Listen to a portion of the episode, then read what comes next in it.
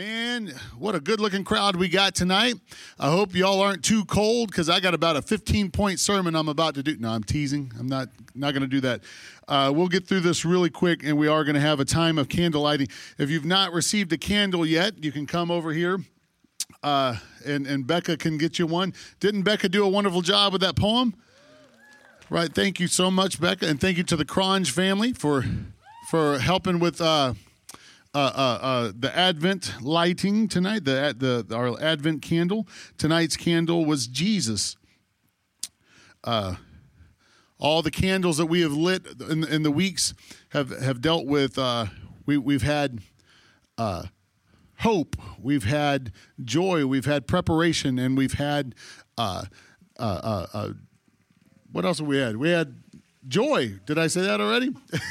Love. Thank you. Love. And now tonight is Christ because that's what Christmas is all about. It's not about the wrapping paper. I'm going to read from John chapter 1 tonight. In the beginning, the Word already existed. The Word was with God, and the Word was God. He existed in the beginning with God. God created everything through Him. So we find out that the Word existed with God, and He was God. And God created everything through His Word. The Word gave life to everything that was created, and His life brought light to everyone. The light shines in the darkness, and the darkness can never extinguish it. The one who is the true light, who gives light to everyone, was coming into the world. He came into the very world he created, but the world didn't recognize him. He came to his own people, and even they rejected him. But to all who believed him and accepted him, he gave the right to become children of God. They are reborn not with a physical birth resulting from human passion or a plan, but a birth that comes from God. So the Word became human and made his home among us. He was full of unfailing love and faithfulness.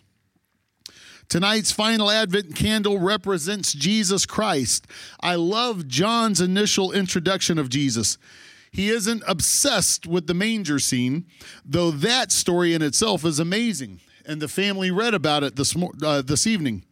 It involves a mystic. It involves mystical prophecies, an evil ruler, angelic visitations, an innocent young lady, a noble carpenter, shady rumors, connectivity with the divine, narrow escapes from great evil, a return home, faithful shepherds, ethereal choirs, and even Persian and Asian magi's. And of course, a beautiful baby wrapped in swaddling clothes, laying in a cow trough in some cave beneath Bethlehem proper. Baby Yoda in Star Wars has nothing on the entrance of baby Jesus into the world. Yet John's introduction is far more greater than a sweet baby in a cultural day of celebration. He identifies Jesus Christ as the very Word of God, incarnate in flesh. He even says that this Word not only existed with God since before time began, but this Word was God. That was a very bold claim. Jesus is God. The prophecy said, Emmanuel God with us. For God so loved the world that he gave his only begotten Son, the Word.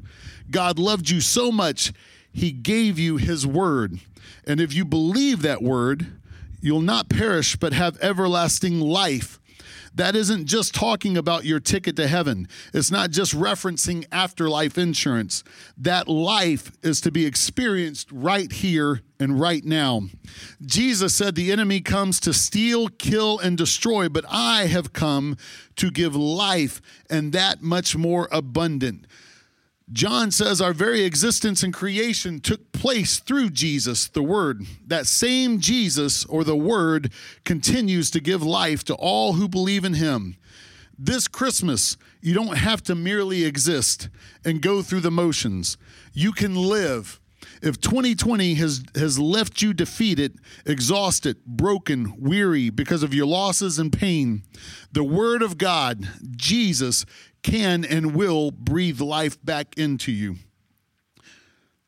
Proverbs chapter 3, verse 1 says this My child, never forget the things I have taught you. Don't forget my word. Store my word, store my commands in your heart.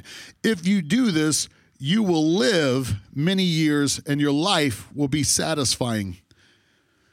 John also says that the word Jesus not only brings life, but he brings light. It is a light so bright and powerful that no amount of darkness can extinguish it. And the darker it gets in this world, the brighter the light of Christ should shine in his people. We're living in some dark times, and many people feel helpless, afraid, angry, confused, and hurt. The Word of God is the light of liberation. Psalm chapter 119 and 105 says this Your Word is a lamp to guide my feet and a light for my path. So when you dive into the Word of God, you're diving into a knowledge of Christ. He is the light of the world. If you believe His Word and consume it this year, I promise it will illuminate your path and you will know how to navigate any situation life throws at you. Jesus said in John chapter 8, if you remain in my word, or if you remain in me, you will be my disciples and you will know truth, and that truth will set you free. He instructs us to remain in his word. Why? Because no matter where you read and study in the Bible, you're studying about Christ. You can't get away from him.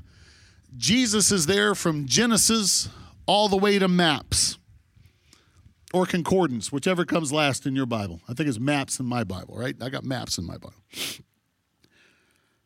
Many of you have heard me read this before. In Genesis, He's the seed of the woman. In Exodus, the Passover lamb. In Leviticus, the high priest. In Numbers, the cloud and the fire. In Deuteronomy, the prophet like Moses. In Joshua, the captain of our salvation. In Judges, the judge and lawgiver. In Ruth, the kinsman redeemer. In 1st and 2nd Samuel, he's the prophet of the Lord. In 1st and 2nd Kings and 1st and 2nd Chronicles, he's the reigning king. In Ezra, the faithful scribe. In Nehemiah, Jesus is the rebuilder of the broken down walls. and Esther, he's Mordecai. and Job, the day spring from on high. In Psalms, he's the Lord who is our shepherd. In Proverbs and Ecclesiastes, he is wisdom. In the Song of Solomon, he's the lover and bridegroom.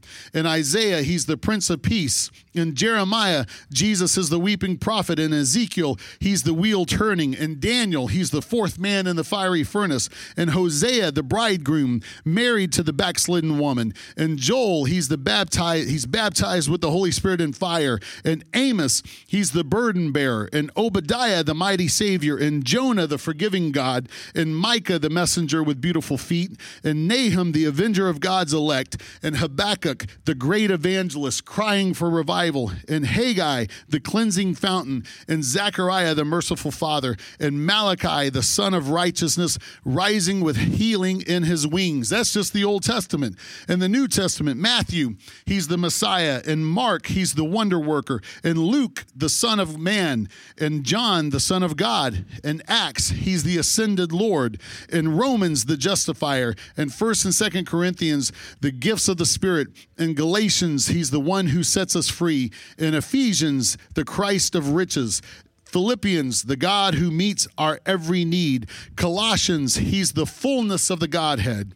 First and Second Thessalonians, he's the soon coming king. First and Second Timothy, the mediator between God and man. And Titus, he's the faithful pastor.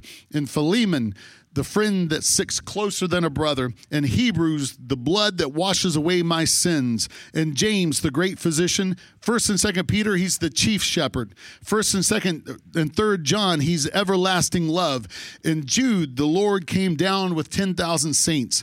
In Revelation, he's the King of kings and the Lord of lords, the Alpha and the Omega, the beginning and the end. Jesus was born in a manger so that he could hang on a cross, so that he could rise again and ascend to the right hand of the Father, so he could ultimately live and illuminate our hearts, live in and illuminate our hearts, lighting the way back to the Father. And he is the one who makes all things new. Tonight, we light our candles from the Christ candle. This symbolizes that His light, His word shines in our lives, and we too can share that light with others.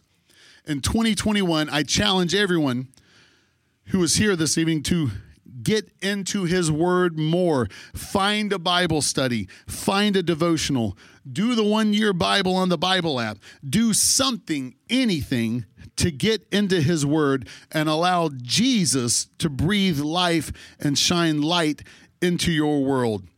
Let's share the light together this evening. So, here in a moment, I'll light my candle.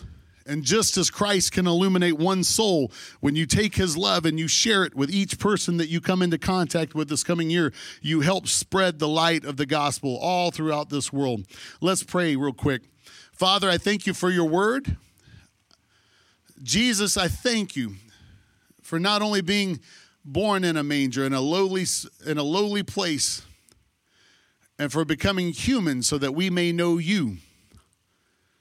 Thank you for dying on a cross for my sins.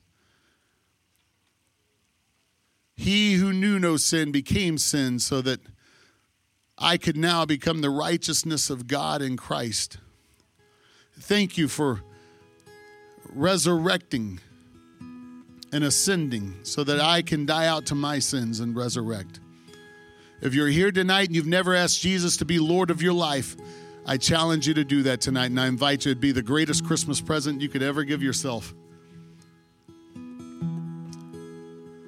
Lord, bless each and every person who's here. Bless their families. Keep us safe from all pestilence.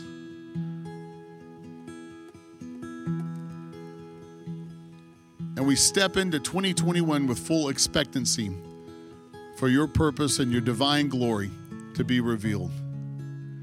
And we thank you.